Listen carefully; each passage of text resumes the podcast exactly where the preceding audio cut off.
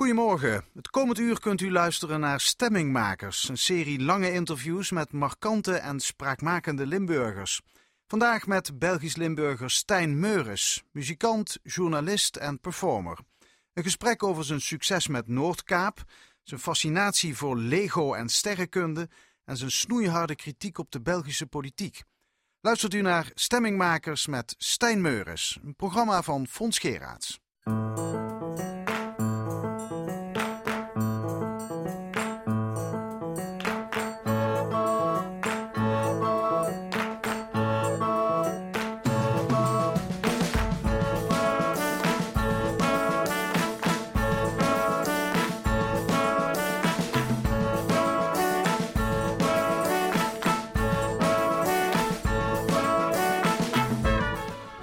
Moment, we zijn nu eh, zomer en het weer is nog altijd fantastisch. Ehm, is mijn gemoedstemming positief. Vermoeid, maar positief. Hoopvol ook, omdat ik eh, een paar weken voor de eerste try-outs van de nieuwe tirade-reeks eh, ben. En dat maakt mij nerveus, maar op een goede manier. Nerveus, dat heb ik vaak, dat heb ik ook nodig. dat, je, dat je zin hebt in iets wat gaat komen en tegelijkertijd angst. Dus die, die, er komen wel weer dingen, heel veel dingen zelfs, want ik ga veel spelen. En ik weet, binnen dit en twee weken moet ik, ja, moet ik weer iets deliveren, moet ik iets afleveren. Dus daar ben ik heel fel mee bezig. Maar dat houdt mij ook recht. Dat is, Want stilzitten is niet jouw sterkste Nee. eigenschap, hè? nee, stilzitten is niet mijn hoofdberoep, duidelijk. Hoewel je een keer Maar- hebt gezegd dat Ja. je eigenlijk ik. lui bent. Ja, Niet traag, wel lui. Ja, ik ben een wondere combinatie van een opgewonden standje. Dat klinkt heel negatief, maar ik moet daar eerlijk in zijn. Misschien is dat ook wel. Een wonder van een, van een. Ik ben eigenlijk een combinatie van een opgewonden standje met een diep gewortelde genetische luierik. En daarmee bedoel ik, geef mij geen opdracht, geen job. Geef mezelf geen ideeën om uit te voeren. En dan doe ik eigenlijk helemaal niks. Ik heb het nu afgelopen weken gehad en dat was ook gepland. omdat het heel druk was eh, tot april ongeveer. En daarna wist ik, nou ga ik even niks doen. En dat niks doen, daar hou je niet voor mogelijk. Dat, daar schrik ik zelf van. Bijvoorbeeld vandaag, we zijn nu op een dinsdag. En jij komt op bezoek, eh, wat ik heel leuk vind. Dus we doen hier een gesprek, een interview. Dat is waarschijnlijk het enige wat ik vandaag ga doen. Maar ik doe dat bewust. Ehm, ik weet, dat klopt ook niet helemaal, want in mijn hoofd wordt wel hard gewerkt. Door allerlei kleine mannetjes die ik niet, niet persoonlijk ken. Eh, maar je ziet dat niet aan mij. Ik zit straks niet achter een bureau om iets op te schrijven of zo. Dat, het gebeurt in mijn hoofd. Maar zeer binnenkort is het dus eh, geweldig druk. Ik heb, eens- ik heb het eens opgelijst vorige week. Er komen 118 eh podiumperformances op mij af. Vanaf begin augustus. 118. Ja, dat heb ik nog nooit gehad.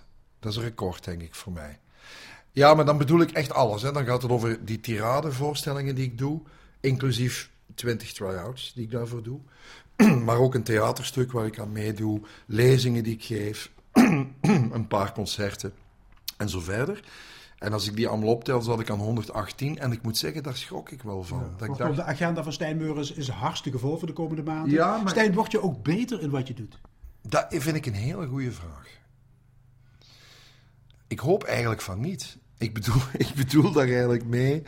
Ik vind het goed eh, wanneer iemand ehm, voortdurend probeert. En, en dat klinkt amateuristischer dan ik het bedoel. Ik bedoel eigenlijk zelfs heel professioneel. Ik, ik, iemand die er helemaal is, die, die de perfectie eh, benadert qua performance. Hè, bijvoorbeeld een band die aan het spelen is. En dat je zegt, ja, hier kan werkelijk niks beter. Dat vind ik niet interessant. Dat is iets heel. Dat is misschien zelfs iets heel Vlaams. Eh, er moet altijd een hoek af zijn. Er moet iets. Er moet ruimte zijn tot verbetering. Als die ruimte er niet meer is, krijg je een soort statisch, klinisch gegeven. waar ik niet warm of koud van word. Je hebt altijd een Ja. soort van imperfectie nodig. Ja, om- een imperfectie vind ik een beter woord, hè, want dat zijn niet echt fouten. Maar dat is, ehm, daar mag nog wat aan geschaafd worden. Word je ook een betere mens? Hmm. Altruïstischer, Ja. bescheidener, empathischer. Empathisch ben ik altijd geweest. Ehm, ik heb een hele hoge mate van empathie die mij niet altijd in dank wordt afgenomen. Ook niet door mezelf, overigens. Ik kan misschien maar beter de empathie af en toe wat minderen. Maar ik zit heel fel in met hoe voelen anderen zich? Hè? Wat is de comfortzone van mensen met wie je werkt bijvoorbeeld? Wat, zijn hun gevoeligheden? Wa- waarom is iemand ongelukkig? Ligt het aan mij? En dan, vanaf het moment dat die vraag zich stelt, treedt er een vervelende fase in. Dan begin ik dat te analyseren. Dan misschien ga ik zelfs te ver in het lospeuteren bij de anderen. Van wat is er aan de hand? Doe ik iets fout? Zeg het mij als het zo is. Waardoor bijvoorbeeld mensen die mij heel goed kennen, zoals mijn vriendin, zeggen: dat moet je niet doen. Want, want dan kom je in een soort, soort lawine van emoties. En dan ga je ook dingen naar boven spitten die misschien niet nodig zijn. Van, ik, ik, ik ben iemand die heel fel gaat in eh, waarom zei je gisteren dat? Op die manier, met die body language dan. Want ik ben, wat ik ben een echte HSP'er. Ik weet niet of je weet, Fons, wat dat is. Geen idee. HSP? Ah nee, zegt er niks. High sensory people. HSP is een, ja, maakt niet uit. Ik vind het ook helemaal geen stoornis trouwens. Ik vind het eerder een voordeel. Maar het is een, een meetbaar, gediagnosticeerd gegeven van een aantal mensen. Ik, ongeveer 20% geloof ik heeft dat. Die, die heel gevoelig zijn voor omstandigheden, kort samengevat. Eh, Bijvoorbeeld, bij wijze van spreken, als zo dadelijk de zon verdwijnt achter een wolk en, en heel het licht verandert in de tuin of hier, dan heeft dat onmiddellijk een effect op mij. Maar letterlijk binnen, binnen de vijf seconden kan ik me anders voelen. Of ik eh, rijd in de auto en ik zie iets. Ik zie iets op een vrachtwagen staan of een reclamebord. En dat heeft onmiddellijk effect op wat ik aan het denken ben. Zet misschien iets in gang. eh, eh, eh, geeft een andere dynamiek aan een gesprek dat ik op dat moment aan het voeren ben. Ik vind dat een voordeel, want op die manier kom je tot ideeën, kom je tot creativiteit. Ik, ik schrijf ook heel vaak woordjes op waarmee ik dan wel of niet iets kan.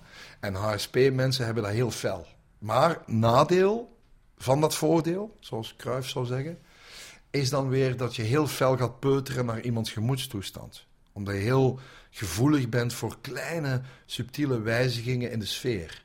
Als iemand bijvoorbeeld heel vlot aan het spreken is met mij, het is grappig en de sfeer is optimaal, en plotseling is er een minuut waarin die persoon zich even wat stiller gedraagt, of zich wegkeert of naar buiten kijkt, dan verbind ik daar meteen iets aan. Dan denk ik, oei, er was iets toen in die minuut. Wat, wat heb ik toen? Heb ik iets fout gezegd? Heb ik, was, was de koffie niet lekker? heb ik een ader aangeboord, emotioneel gesproken, die gevoelig ligt? En dan wil ik dat ook echt meteen weten. En dat is voor veel mensen zeer eh, ingrijpend. En, en dat is dan weer het nadeel van HSP. En, en ik gedraag mij ook helemaal niet als een bekende kop, of een, hier in Vlaanderen heet dat een BV, vind ik een, een eh, gruwelijke gedachte.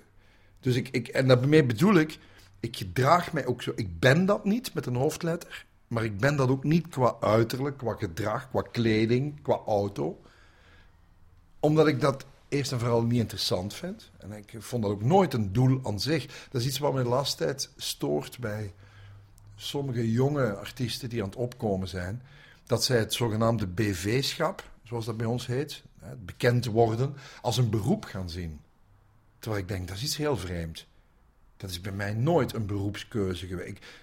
Af en toe gebeuren er dingen die jou iets hoger zetten op de ranking van het bekende kopschap. Maar muziek maken, toen ik 16 was, op de hooizolder van mijn grootouders, met een eerste punkgroepje, dat was het ding. Niet de gevolgen daarvan. Dat is een bijna filosofische overweging, maar het ging mij helemaal niet over wat de, de persoonlijke gevolgen gingen zijn van de dingen die ik graag deed. Het ging om de dingen die ik graag deed. En dat that's a big difference. Ik, ik, ik lees nu interviews met, mensen die zeggen: hè, eh, Wat wil jij worden? En dan zeggen die letterlijk beroemd. Alsof dat, dat een soort beroep is. En van, hoe, hoe vreemd is dit? En, en als ze dan die status ooit kwijt zouden raken, ja, dan stort de wereld ook helemaal in. Terwijl ik denk, dat is helemaal niet waar. Dan, dan wordt het net heel interessant. Dus ik, ik zit wat dat betreft toch anders. Misschien ben ik ook gewoon een, een kind van mijn tijd.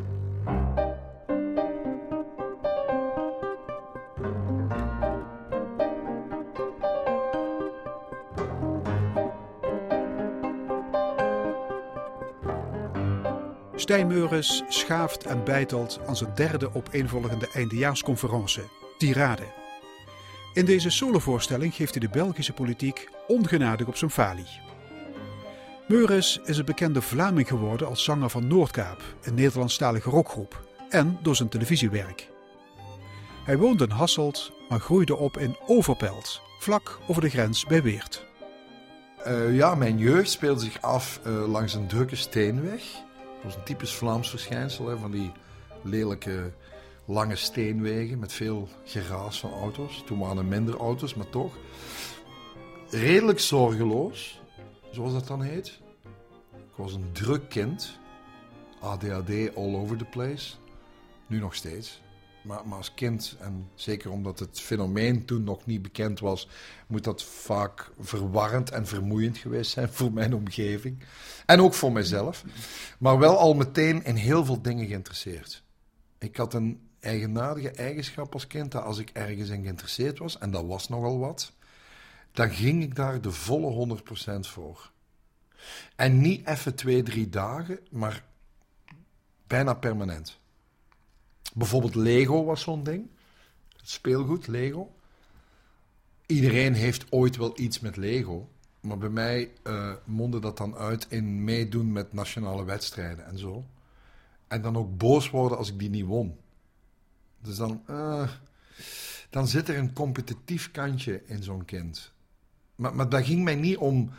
Eigenlijk ging me dat zelfs helemaal niet om de competitie. Dat ging over. Ja, maar wacht eens heel even ik heb toch echt het mooiste schip gemaakt. Ik dat is toch echt mooier en slimmer en inventiever en, by the way, ook nauwkeuriger dan die jongen die daar rare dingen heeft gemaakt waarmee hij gewonnen heeft. Dus er zat al heel snel een soort. Oh, dit klinkt heel vies en, en je zou ook kunnen zeggen: wat een vervelend kind was dat. Maar nee, het ging eerder om onrecht. En, en daar kon ik niet tegen.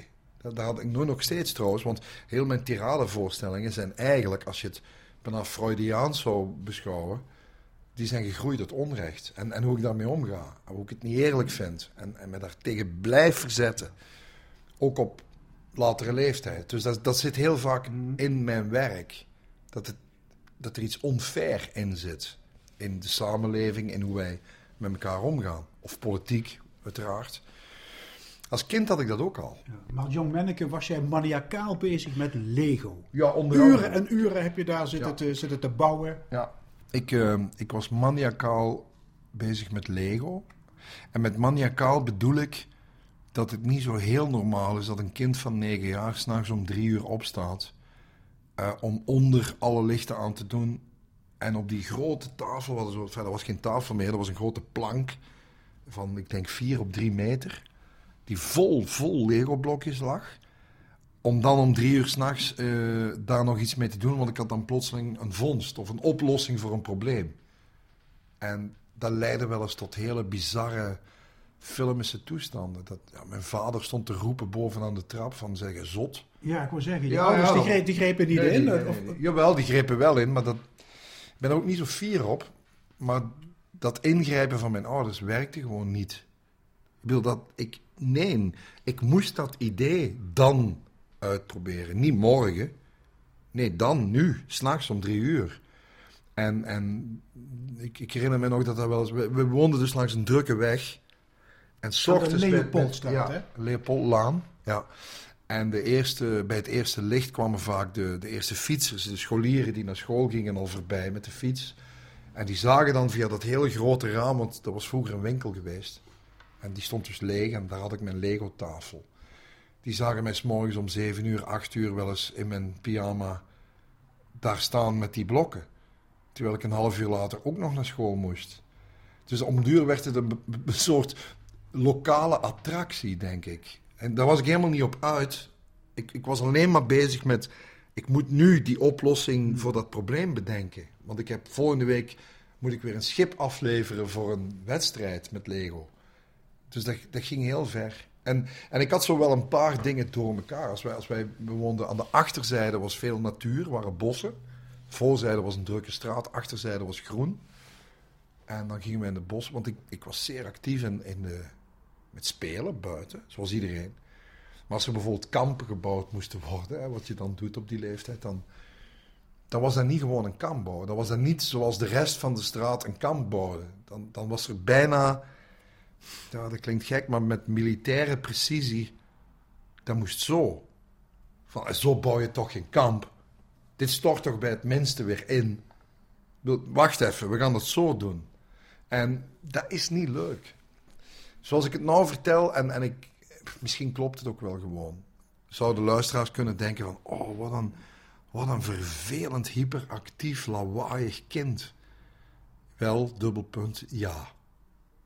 En, en oké, dat is geminderd en, en gaandeweg leer je ook wel uit die sociale, want dat is het eigenlijk, een soort sociale handicap. Leer je daar ook wel van. Dus ik vind dat wel nuttig dat iemand die jong is, dat soort fouten maakt. Maar een kern van dat gedrag zit natuurlijk wel nog altijd in je, ook op latere leeftijd. Daar ben ik echt van overtuigd. Het is ook een soort uiting van een, van een sociale fobie. Laat mij maar mijn eentje met die steentjes ja, pielen. Ja, ik, ik had een uh, vreemde combinatie, en nog steeds trouwens. Ik voel me heel goed in een gezelschap. Hè, bijvoorbeeld een, een groep, een band, of, of mensen met wie je werkt, of vriendenkring. Maar ik voel me minstens even goed alleen. En ik kan ook niet kiezen. Het is niet van, ben ik nu een Einzelganger of ben ik een groepsbeest? Nee, ik ben de twee. Uh, alleen wanneer de vermoeidheid toeslaat, ik, ik kan mij ook meteen terugtrekken uit een groep. Ook al heb ik die mensen heel graag, dan voel ik wanneer het tijd wordt, en dan heb ik nog maar een paar jaar eigenlijk, dat ik heel goed, vanaf mijn 45 of zo, begon ik dat te voelen voor het eerst. Van, wacht eens even, ik moet hier nu uit. niet enkel voor hen, want ik, ja, ik, ik claimde soms wel eens een gesprek. En dat is een understatement. Maar ook voor mij. Ik, ik moet hier ook uit, omdat ik maak mezelf vaak heel erg moe. Stijn, wanneer kwam de popmuziek in je leven? De muziek kwam ook heel snel. Vanaf mijn vijftiende, zestiende. Ik was eigenlijk nog niet klaar met mijn Lego-fase. Toen kwam daar de muziek. De, de twee hebben zelfs een tijdje uh, elkaar overlapt. En dat kwam doordat ik uh, plotseling door één bepaald programma op de Nederlandse tv, het was VPRO toen, uh, zoals alle Vlamingen met een antenne op het dak, keken wij voornamelijk naar Nederlandstalige programma's en dus vaak uit Nederland. En plotseling zag ik een programma op VPRO en dat heette Gutterdämmerung. Ik ben even aan het denken van wie het ook weer was. Ik kom er zo, zo dadelijk op. En dat was een alternatief muziekprogramma. En om een lang verhaal kort te maken, dat had ik nog nooit gezien. Er gebeurde iets in Gutterdämmerung. Ik zag daar voor de eerste keer in mijn leven Nick Cave. De jonge, piepjonge Nick Cave, waarvan ik onmiddellijk dacht... die gaat geen vijf jaar nog leven. En kijk nu, uitgegroeid tot een van de wonderlijkste performers ter wereld. En ik zag ook Ian Curtis met Joy Division, die het inderdaad niet lang getrokken heeft. Maar die twee zag ik in het eerste programma dat ik zag van Gutterdämmerung. En ik, ja, ik wil niet flauw doen, maar de wereld ging open. Letterlijk, hè? instant voelde ik in de zetel in Overpelt... Oké, er is dus meer dan pop-op. Ehm, dus daar, gebeurde iets. Um, ik was ik was niet echt met muziek. Ik, was gewoon zoals iedereen bezig met popmuziek. Als, als Ad Visser zijn programma had, of er gebeurde iets op de radio, of ABBA had een hit, dan vond ik dat gewoon leuk. Maar, hè, zoals de meeste mensen populaire muziek beschouwen als een soort aangename achtergrond. Meer was er niet op die jonge leeftijd. En, en plotseling door dat programma, VPRO, opende zich een poort. Die zette zich wijd open naar een een wereld waarvan ik onmiddellijk voelde, dat is mijn wereld. En door toevalligheden, hè, we begonnen net in die periode, begonnen we thuis de, de Humor te lezen, het weekblad, die prachtig schreven over muziek. En trouwens ook een zeer goed geschreven blad was. dus dat ging veel verder dan muziek. De goede politieke interviews, de scherpe koppen, de, de humor. Het was eigenlijk basically een tv-programma, maar met heel veel extra's. En, en popmuziek en alternatieve muziek was de achterste 15 pagina's. En dus net in die periode, want zo, zo gaat het denk ik vaak, ontdek je meerdere poorten die opengaan. Eentje was dat programma op VPRO, eentje was de Humo. En dan hadden we toevallig in de school waar ik zat, een ateneum in Overpelt, kregen we dan ook nog eens toevallig les van een interimaris die geschiedenis gaf. En dat was de eerste punker in mijn leven die ik ooit zag. Ik had nog nooit in het verre Limburg, Overpelt, nog nooit een punker gezien. En plotseling krijgen we daar vier maanden lang, niet langer, een leerkracht die ook nog heel jong was. Ik denk zelfs dat hij nog niet afgestudeerd was. En die gaf ons les omdat de andere ziek was, of burn-out vermoed ik. en eh, die bleek dan ook nog eens in een band te spelen, die leerkracht. En die band heette De Brassers. Dat vond ik een grappige naam. Hun muziek was minder grappig, maar dat was Nederlandstalige, trage punk. Heel donker, heel underground, heel alternatief, maar in het Nederlands. En, en ik weet nog dat ik dat fascinerend vond. Ik dacht, ja, maar dat kan toch helemaal in het Nederlands? Kan je toch enkel kleinkunst hooguit wij de Groot of Gemov het Groenewoud? En plotseling bleek het ook te kunnen met dat soort muziek. En, en als bij wonderlijk toeval, ik verzin het echt niet, vertelde die leerkracht: ja, als je dat wil zien, kom dan zondag maar kijken. We spelen in Brussel, waar ik nog nooit geweest was. In de Ancien Belgique, de AB, want wij zitten in de finale van Humo's Rock Rally, de wedstrijd. En ik dacht, wat een raar toeval. Ik begin net de humor te lezen, ik begin net dat soort muziek te leren kennen. En dan blijkt een leraar van jou ook nog eens in die finale van die wedstrijd te zitten. Dus wij met een aantal jongens daar naartoe. En dat was het allereerste concert dat ik in mijn leven ooit zag. En ik was ja, uit mijn sokken geblazen. Ik vond dat de setting, de locatie, de zaal, de groep, de donkerte, het publiek. Ik, ik, wist niet wat ik zag. En, en ik weet nog dat we maandags op school aan hem vroegen, Mark heette hij, um, om de hoeveel tijd is die wedstrijd? Hij zei, om de twee jaar. ik zei, oké, is goed, dan de volgende editie zitten wij in de finale. En dat was ook zo. We, we zijn letterlijk die week met een band begonnen in de klas. Van oké, we gaan dat doen, want we vinden dat tof. En de volgende editie, Humo's Rock Rally 1982, uh, zat mijn allereerste bandje al meteen in de finale. Die, die groep heette Groepenbeeld. Uh, genoemd naar een boek van Heinrich Beul, Groepenbeeld met Dame. Dat vond ik een... Ja, Duits was toen heel sexy. Uh, dus dat, dat moest dan zo. En zo simpel zagen wij muziek. Namelijk onze favoriete leerkracht doet dat ook. Dus wij ook.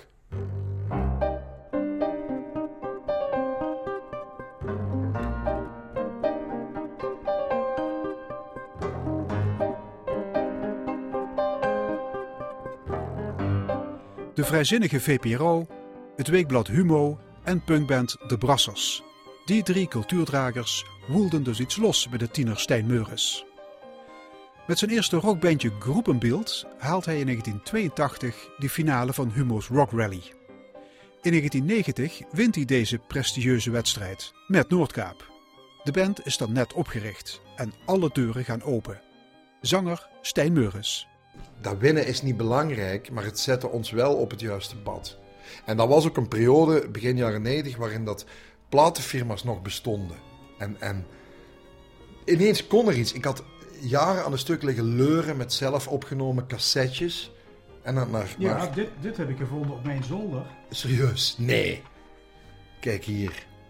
Oh, met het tuimel cassettebandje met twee, ja, met twee nummers erop. Oh, opgenomen in de Tango Studio in Eindhoven door Theo van Eenbergen. Super. Ja, inderdaad. Dus dit soort cassettes maakte ik de hele tijd. Ja. En daarmee ging ik uh, tot in Amsterdam zelfs, herinner ik mij, met de trein uh, allerlei jeugdhuizen. Ik las Oor, Oor popmagazine. En daar stonden achteraan de adressen in van clubs en, en kleine concertzaaltjes en hele underground boekingskantoren en zo verder. En ik had er zo'n stuk of tien genoteerd en dan de trein op naar Amsterdam met tien van die cassettes, twee dagen lang, in de hoop daar een concert te versieren. En uh, wat overigens niet gelukt is. En ik snap ook precies waarom. Omdat er ineens staat daar een dikke Vlaming met een brilletje op met een cassetje van een band waar ik nog nooit van gehoord had. Dus dat werkte zo niet. Ik had duidelijk een management of een boekingskantoor nodig. Maar toen we de Rock Rally wonnen in 1991, toen, toen plotseling ging alles als vanzelf. Platenfirma's, grote labels, die, die nu onzichtbaar geworden zijn of, of inhoudsloos, uh, die stonden dan letterlijk onderaan het trapje. Ik herinner me dat we na de, in de week na de Rock Rally uh, met de band letterlijk vijf keer in Brussel zijn gaan eten, vijf dagen na elkaar, iedere avond uh, met een label. Dat, dat kan ik me nu niet meer voorstellen. Dat bestaat gewoon niet meer. Dat, dat talent scouting heette dat toen. op zoek gaan naar nieuwe bands of artiesten. Dus dat was een heel fijne periode waarin er ook nog budgetten waren. Mhm. dan, ik schrok mijn eigen een hoedje, man, toen we uiteindelijk bij Polygram Philips getekend hadden. En dat die op de eerste meeting letterlijk vroegen: in welke studio willen jullie dan zitten? Met wie als producer en hoe lang? En ik dacht: wat, krijgen we nu? En het was ook een heel groot succes, Noordkaap, in de jaren negentig. Heel groot. Toch? Ja, zeven albums gemaakt, hits gescoord, heel enorm veel, veel opgetreden. Heel veel gespeeld. Maar ik noem het niet direct een succes. Als succes is een rekbaar begrip. Wij, wij, waren nooit een... Wij waren geen Clouseau of zoiets. Hè. Het was ook veel alternatiever. Maar het was zeer oprecht. Het was zeer energiek. Uh, ik denk dat het publiek ook altijd wist wat het... Ja, nee, niet wat het kreeg, maar het was zo oprecht en uit de mouwen, los uit de mouwen, goed gespeeld. Want dat vonden we belangrijk. Dat het heel... Een hechte machine, een, een trein vol stalen, stalen rollen die over je heen kwam gerold. Eh, het moest iets hebben dat Daarom hebben we trouwens, denk ik, die Rockrally ook gewonnen. Omdat Guy Mortier en, en, de hoofdredacteur van Humo en de mensen van de jury... die voelden heel snel van... What the fuck? Dit, wat is dit? dit die, in het Nederlands dan nog. Overigens, in diezelfde finale zat ook Gorky. Uh, dus er was iets met die editie 1990. Er gebeurde iets. Er was een, een soort dynamiek. Toevallig ook nog eens in het Nederlands. Dat was zeer uitzonderlijk voor deelnemers aan de Rockrally. Want die waren allemaal heel hip in het Engels, uiteraard. Of course. Uh, en, en plotseling waren er twee bands die het goed deden in het Nederlands. Die er ook iets helemaal anders mee deden dan vroeger. En dat kwam doordat, doordat ik in Nederland heel veel inspiratie had opgedaan. Bands zoals Trucken naar Kijks met Rick de Leeuw of uh, The Scene met T. Lau. Of, of zelfs meer underground dingen. Ik herinner me een band uit, uit Amsterdam en Utrecht. Die heette The Div. En ik weet niet of iemand van jouw luisteraars dat nog iets zegt. Maar daar was ik helemaal gek van. The Div, D-I-V. Dat was een soort... Dat was wat ik wou maken. romantisch, Nederlandstalig, hard en fel maar mooi. Op, op, een manier die niemand anders deed. Dat, dat, dat was sexy, dat, dat, dat bewoog van alles. Ik vond het te gek, de diff. En toen kwam ik erachter dat die eerste twee platen van de diff geproduceerd werden door Jean-Marie Aarts van TC Matic. Belg dus. Uh, eh, TC Matic, mijn favoriete Belgische band aller tijden. Maar werkelijk aller tijden. Ook over duizend jaar, ga ik dan nog zeggen. Dus toen was de cirkel helemaal rond. Toen dacht ik, ja, ik herken deze klank. Ik weet wat dit is, want dit komt van Jean-Marie Aarts. Dus ik, dat wist ik niet totdat ik die platen in handen had en de kleine lettertjes kon lezen. Dus dan, en zo zie je dan telkens dat er toch een soort uh, magnetisme is waarmee je dingen ja, op je pad komen.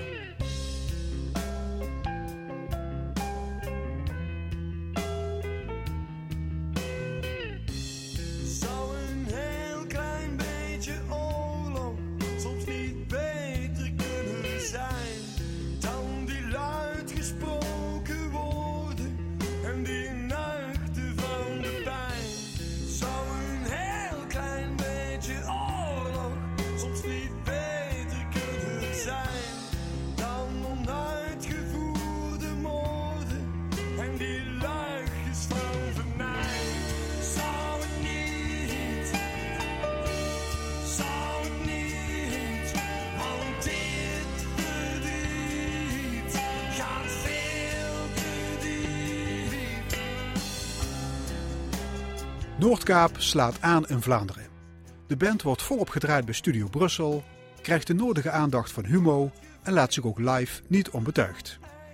Maar in Nederland krijgt Noordkaap geen poot aan de grond. Dat zit Stijn Meures 20 jaar later nog altijd dwars. Hij denkt dat Noordkaap bij ons niet werd begrepen. Nederlanders zijn wat mij betreft in muziek geweldig goed in het verkopen en het managen van muziek. Het organiseren, het logistiek, uh, alles.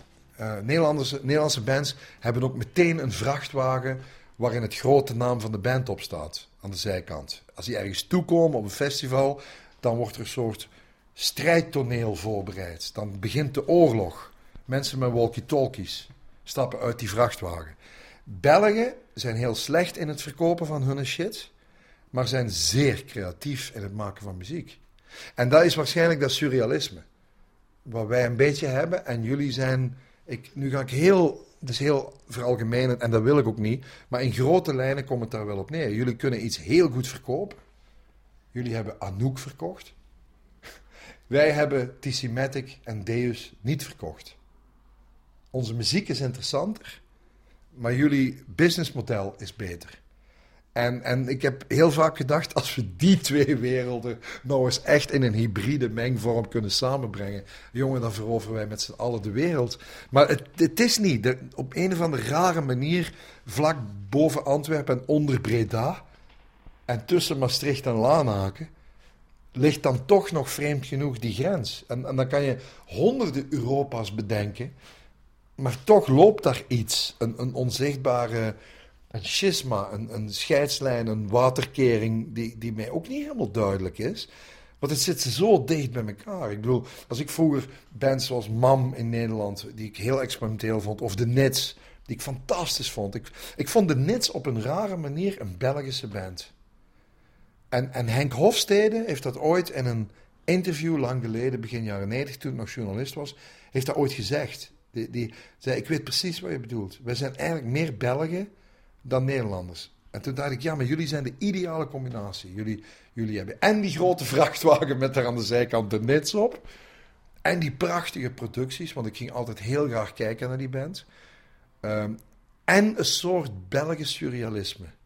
Zo'n beetje kunstig, een beetje afwijkend van de norm. Dat staat niet meteen in top op. En is toch heel goed. Dat, dat, vind ik zo bijna de ideale wereld. En bij ons, met Noordkaap, is dat nooit gelukt. Wij, wij mochten spelen. We mochten spelen in de Melkweg in Amsterdam. We mochten spelen in het voorprogramma van de Truck en Kijks in Paradiso. Uh, noem maar op. Maar om een of andere reden eh, klikte het nooit met media.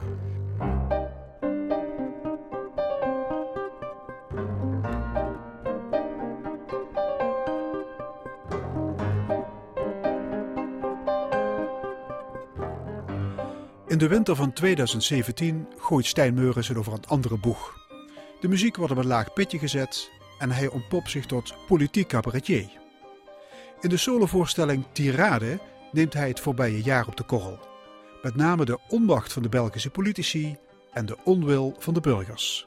Momenteel werkt hij aan voorstelling nummer 3. Voor alle duidelijkheid, Tirade is, een, uh, is geboren uit onvrede, uit boosheid op oprechte irritatie omwille van de specifiek Belgische politiek. Dus het gaat helemaal niet over Nederland, over Europa, over Trump zelfs niet, maar over België. en, het zijn echte tirades. Je gaat ja, tekeer, je trekt... Ik laat zeggen dat de, de, de titelkeuze is wel goed, maar het is veel meer dan ik die 100 minuten sta te roepen. Dat is het helemaal niet. Er wordt af en toe, maakt mij heel erg boos, maar het is niet dat ik 100 minuten ligt te fulmineren. Nou ja, een krant schreef: De grootste bek van Vlaanderen is terug. En pissiger ja, dan ooit. Ja, maar dat vind ik vreemde journalistieke beschrijvingen. Eerst en vooral heb ik nooit de grootste bek van Vlaanderen gehad. Uh, maar ik werd ook wel eens. Uh, bij Noordkaap werd ik dan wel eens de brulboei genoemd. Dan denk ik van: dat ben ik helemaal niet. Absoluut niet. Ik, mij stoort dat soort bijna framing en, en dat draag je dan ook twintig jaar mee. een, een, drummer is plotseling een uh, vellenmapper. Een gitarist is een snarenplukker. Nee, dat is een gitarist. En een drummer. En ik ben ook geen brulboei. En wat ik in tirade doe is wel... Maar je vindt het geen geuzenaar, de grootste bek nee, van Vlaanderen? helemaal niet. Ik ben er ook niet zo fier op, want het klopt helemaal niet. En de grootste ik ben wel, Dat is iets anders. Dat is iets anders. Ik, ik, ik benader Belgische politiek vanuit een bijna journalistieke... Uh, positie. En als burger, en als belastingbetaler, als, als kiezer, stemmer. En dan zie je toch wel verschrikkelijke dingen mislopen. En mij stoort het dat zo weinig mensen dat belangrijk vinden. Eh, de pers, uiteraard. Maar ook dat is een soort spel. Mij, een van de dingen in die eerste tirade ging trouwens over het bizarre spel tussen media en politiek. Ik bedoel, eh, eh, venijnige, vlammende opinies en columns schrijven. En dan s'avonds wel een spaghetti gaan eten in Brussel met diezelfde politicus. Om elkaar dan op de schouder te kloppen en zeggen: hé, hey, uh, kom aan, het is een spel, hè? Nee, bij mij niet. Niks spel. Uh, jullie zijn de verkozenen des volks. Met de middelen die de mensen ophoesten om er iets van te maken, genaamd belastingen. Maar het begon met een soort particuliere irritatie. Ja, het begon met Over- ja. Het was, het, het, het, het- laat het zo zeggen, mensen die eh, dicht in mijn buurt vertoefden, die zagen wel een soort eh, nakende vulkaan eh, opborrelen, waar ik iets mee moest doen. Het, het, ging, het ging verder dan het gesprek aan tafel van kijk nou toch eens wat ze nou weer doen. Het ging verder dan dat, want daar zijn we allemaal goed in. Maar op een bepaald moment begon ik te voelen dat muziek en teksten in muziek niet meer voldoende waren. Dat ik wel, daar kon ik ook heel veel in kwijt. En de laatste albums waren heel maatschappij observerend. Ehm, Ja, over gaarkeukens Waardoor en ze- mensen die ja, in de rij staan in de rij voor soep. soep. eh, vigilant. eh, Ja. eh, Dus je had ook via Jawel. die songteksten mensen in geweten Ja. kunnen schoppen. En ik voelde dat het niet volstond. Dat het in muziek niet meer werkte. Ik, ik kom nog echt uit de tijd, jaren tachtig, waarin dat je voornamelijk in Engeland een gebalde vuist kon maken met, met de juiste muziek en teksten. En ik had de zeer naïeve illusie dat dat ook nu nog kon in Vlaanderen in het Nederlands. Nou, dat deed helemaal niks. Sterker nog... Billy, Bragg in Vlaanderen Nee, nee, werkt nee, niet. nee, sterker nog, je bent een idioot. Je, je bent een soort hofnar die dat even mag doen en, en dan terug je kooi in. En, en ook media en televisie begon dat te Maar, beschouwen maar als als je radio. toch als een soort ehm, stand-up comedian op het podium staat. Ja, ook maar een soort hofnaar. En dus vond ik, dus vond ik, ik wil hier iets veel zuiverder mee doen. Zonder die muziek. Ik wil een verhaal vertellen. En dat, ja, de titel was Tirade, wat ik een, een goede naam vond. Had trouwens ook eventueel een titel van een nummer of een album kunnen zijn. Ik heb iets met de I en de A in al mijn titels. Vraag me niet waarom. Daar moet een psychiater zich maar eens mee bezighouden. Maar dus die tirade had ik al ergens wel zitten. En toen, om eh, heel bescheiden, hadden we vier shows. En in no time werden er daar veertien. En die, ze- die waren alle veertien uitverkocht. Dus toen, toen voelden wij wel, inclusief de AB, inclusief de Roma twee keer in Antwerpen en grote zalen. Toen, toen voelden we, hier zit misschien wel meer in. Ja. En dat vindt zijn oorsprong in het feit dat jij hoogst ongerust bent Ja. over de staat van het land. Absoluut. Ik, ehm, hoogst ongerust is een eh, understatement. Ik, ehm, wij zijn op weg, ik denk bij ons nog net iets meer dan in Nederland. Wij zijn goed op weg naar een samenleving die helemaal de weg kwijt is. En natuurlijk in de frontlijn van die samenleving staan onze verkozenen. En dan denk ik, ja, uitgerekend die, los van ideologie of kleur. Ik heb, ik heb kritiek op allemaal, overigens. Want in het begin werd gedacht, ja, maar dat is een typisch linkse reflex op een, rechtse, eh, op een rechtsbeleid. Nee, helemaal niet. Want ook op links heb ik geweldig veel kritiek. Ik vind het schande. Als je nu in deze periode in ons land vanuit linkse hoek, oppositiegewijs, niet scherp uit de hoek kunt komen met dossiers waardoor eventueel voor mijn part de regering valt, of tenminste er collectieve ophef ontstaat, ja, dan ben je heel zwak bezig. Ik bedoel, als je het nu niet kan met de dossiers die nu op tafel liggen, Maar, maar- dan lukt het nooit. Waar vind jij dat de Belgische politiek er, er een potje van maakt? Wij maken er een geweldig potje van. Ik denk niet dat we in heel Europa zo'n amateuristische beleidsmensen hebben dan bij ons. En amateurisme heeft vaak iets heel charmants. Wij Belgen gaan geweldig om met amateurisme. En dat vind ik ook fijn. Dat moet ook, een bepaalde mate. Jullie zijn mij vaak net iets te klinisch en te, te afgerond, te goed bijna. Te professioneel, bestaat ook. Maar wij zijn dat, zijn dat dan weer te weinig.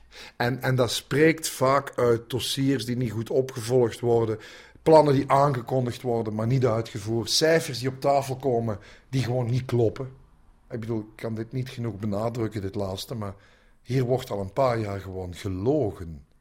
Ik, ik weet niet welk ander woord ik moet gebruiken. Ik, ik, ik wou dat ik een zachtere term kon gebruiken, maar eigenlijk zijn het gewoon leugens. Ik, ik geloof ook letterlijk die dingen niet meer. En dan kom je in heel gevaarlijk vaarwater terecht. Als, als op een bepaald moment een deel van je achterban begint door te hebben. Maar wacht eens heel even, dit, dit is gewoon niet waar. En, en, en daar dan vreemd genoeg nog mee weggeraken. Sander en Daag zeggen: ja, oké, maar de grote krijtlijnen kloppen toch wel. Het, het klopt misschien allemaal niet wat ik zeg, maar je snapt toch wat ik bedoel. Dat is een heel Vlaamse reflex. Ja, maar je weet toch wat ik wil zeggen.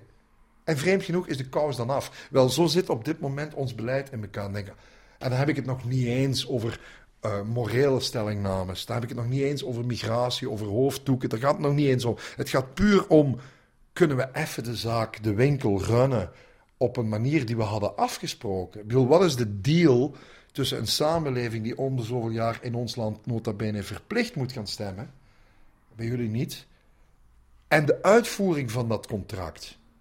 Wel, die, die connectie is bij ons helemaal weg.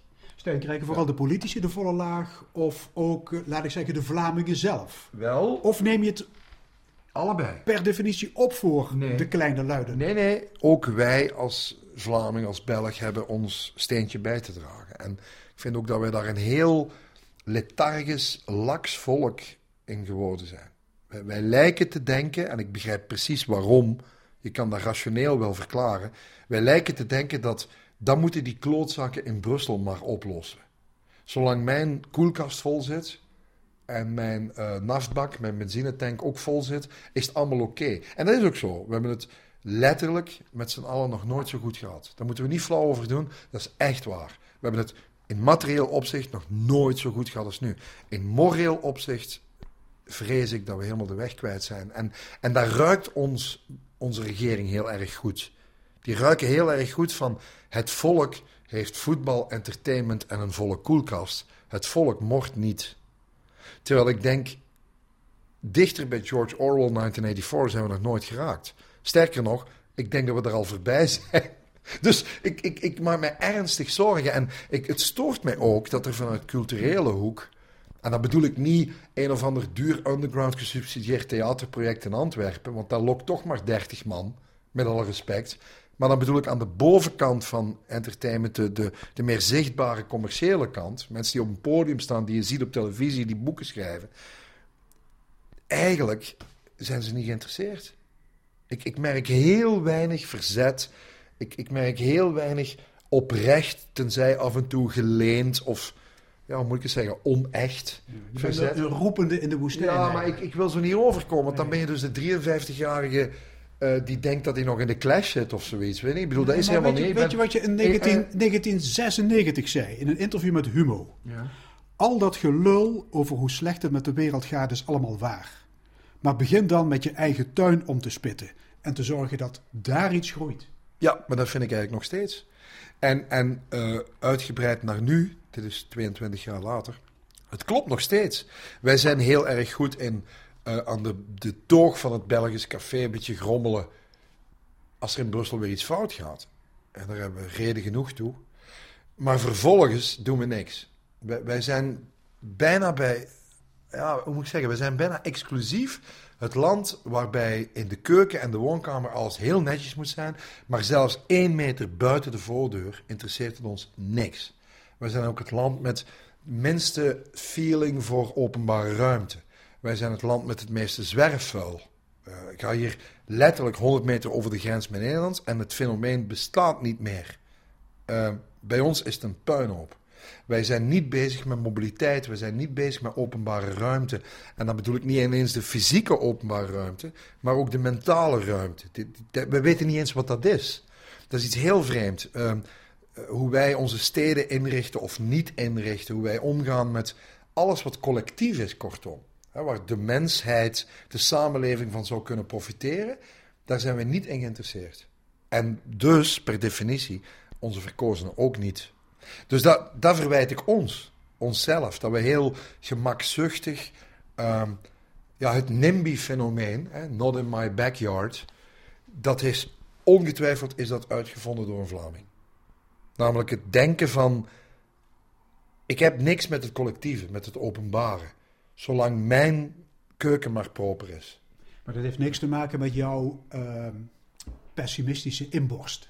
Maar ik ben, ik ben absoluut geen pessimist. Ik ben een ja, je hebt een keer gezegd, ik ben een donkere mens. Ja, Nog een uitspraak, al geven ze me al het goud van de wereld. Ik zal nooit gelukkig zijn. Oh jongens, dat zijn, ik weet niet uit welke quotes dit... 1995. Ja, maar goed, bedoel, als, je, als je iemand samenvat aan de hand van interviews die twintig jaar geleden gebeurd zijn in god weet welke omstandigheid, in god weet welk medium, dan kom je, tot een, ja, dan kom je tot een eigenaardige conclusie. Dat is, ik, ik heb een bepaalde vorm van donkerte. En anders doe je niet de dingen die ik doe. Maar en dit lijkt in tegenstelling daarmee te zijn, ik heb ook een hele grote mate van optimisme. Want, vreemd genoeg, dezelfde conclusie, anders doe je al die dingen niet. Dan lag ik al lang in een kist te wachten op het ultieme einde. En dat is niet. Ik ben iemand die dingen opzet, die dingen bedenkt, vervolgens die ook meestal uitvoert. Dus dat past niet helemaal met het cliché van de, de getormenteerde kunstenaar die het allemaal maar kloten vindt. Want dat is helemaal niet. Ik, ik geloof ook in de, in de mens. In de mensheid en in hoe sterk wij zijn. Hè? Bijvoorbeeld, ik zet me geweldig in uh, om, uh, omwille van de bewustwording rond klimaat, hè, waar jullie ook vele stappen verder staan dan de Belg. Bij ons is dat ramp. Uh, wij willen nog altijd niet inzien dat er iets aan de hand is.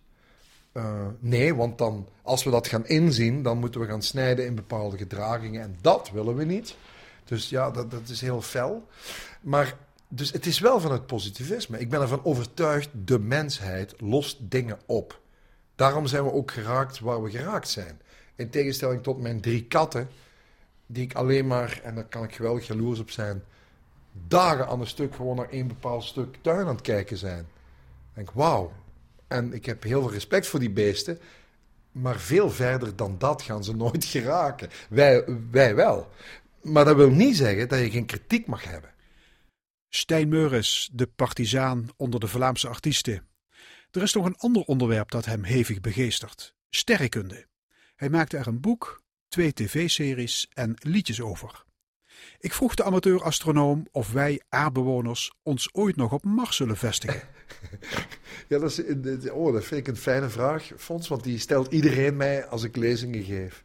Wanneer ik lezingen geef voor sterken. Dat is de moeder van alle vragen, bijna. Ja, de mens gaat absoluut naar Mars. Absoluut, alleen niet deze eeuw. En je zou je zelfs kunnen afvragen, volgende eeuw dan wel? Dat is heel ver weg, maar deze eeuw absoluut niet. En zou je mee willen op zo'n nee. bemande vlucht? Nee, nee, nee, nee, nee, daar ben ik absoluut niet voor geëquipeerd. Het, het zou denk ik een, is en vooral een eenrichtingsvlucht zijn. Uh, dus die komen nooit meer terug. Ik bedoel, eigenlijk, mensen onderschatten dat, maar het is niet omdat we in 69 naar de maan geweest zijn, wat op 380.000 kilometer ligt. Dat is ongeveer de rijkwijde van een moderne dieselwagen. Dat is twee keer niks. Mars is een, van een andere orde.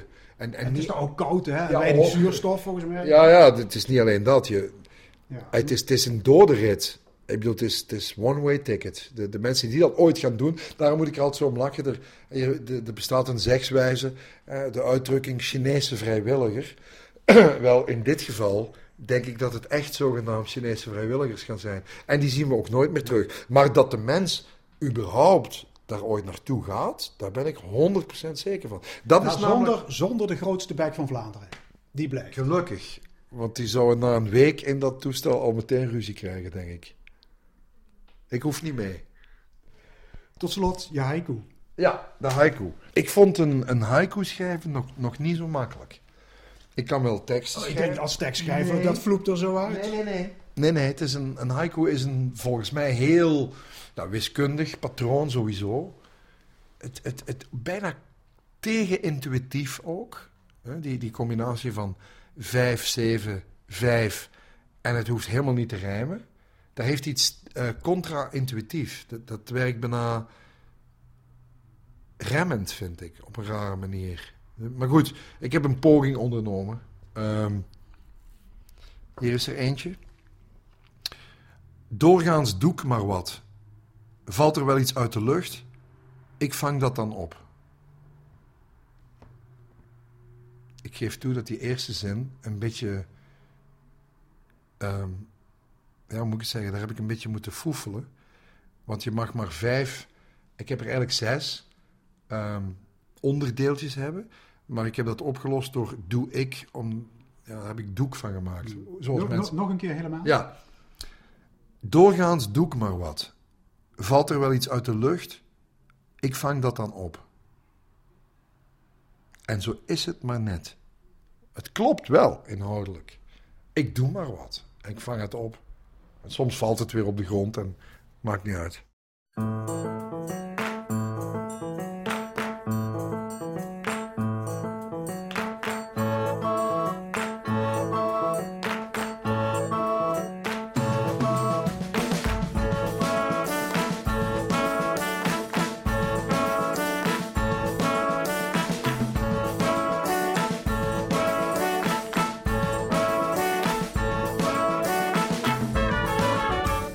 Geluisterd naar Stemmingmakers. Deze keer met de Belgisch-Limburgse artiest Stijn Meuris. Techniek Edwin Maas. Samenstelling Fons Geraerts. Tot aan nieuws en reclame. Muziek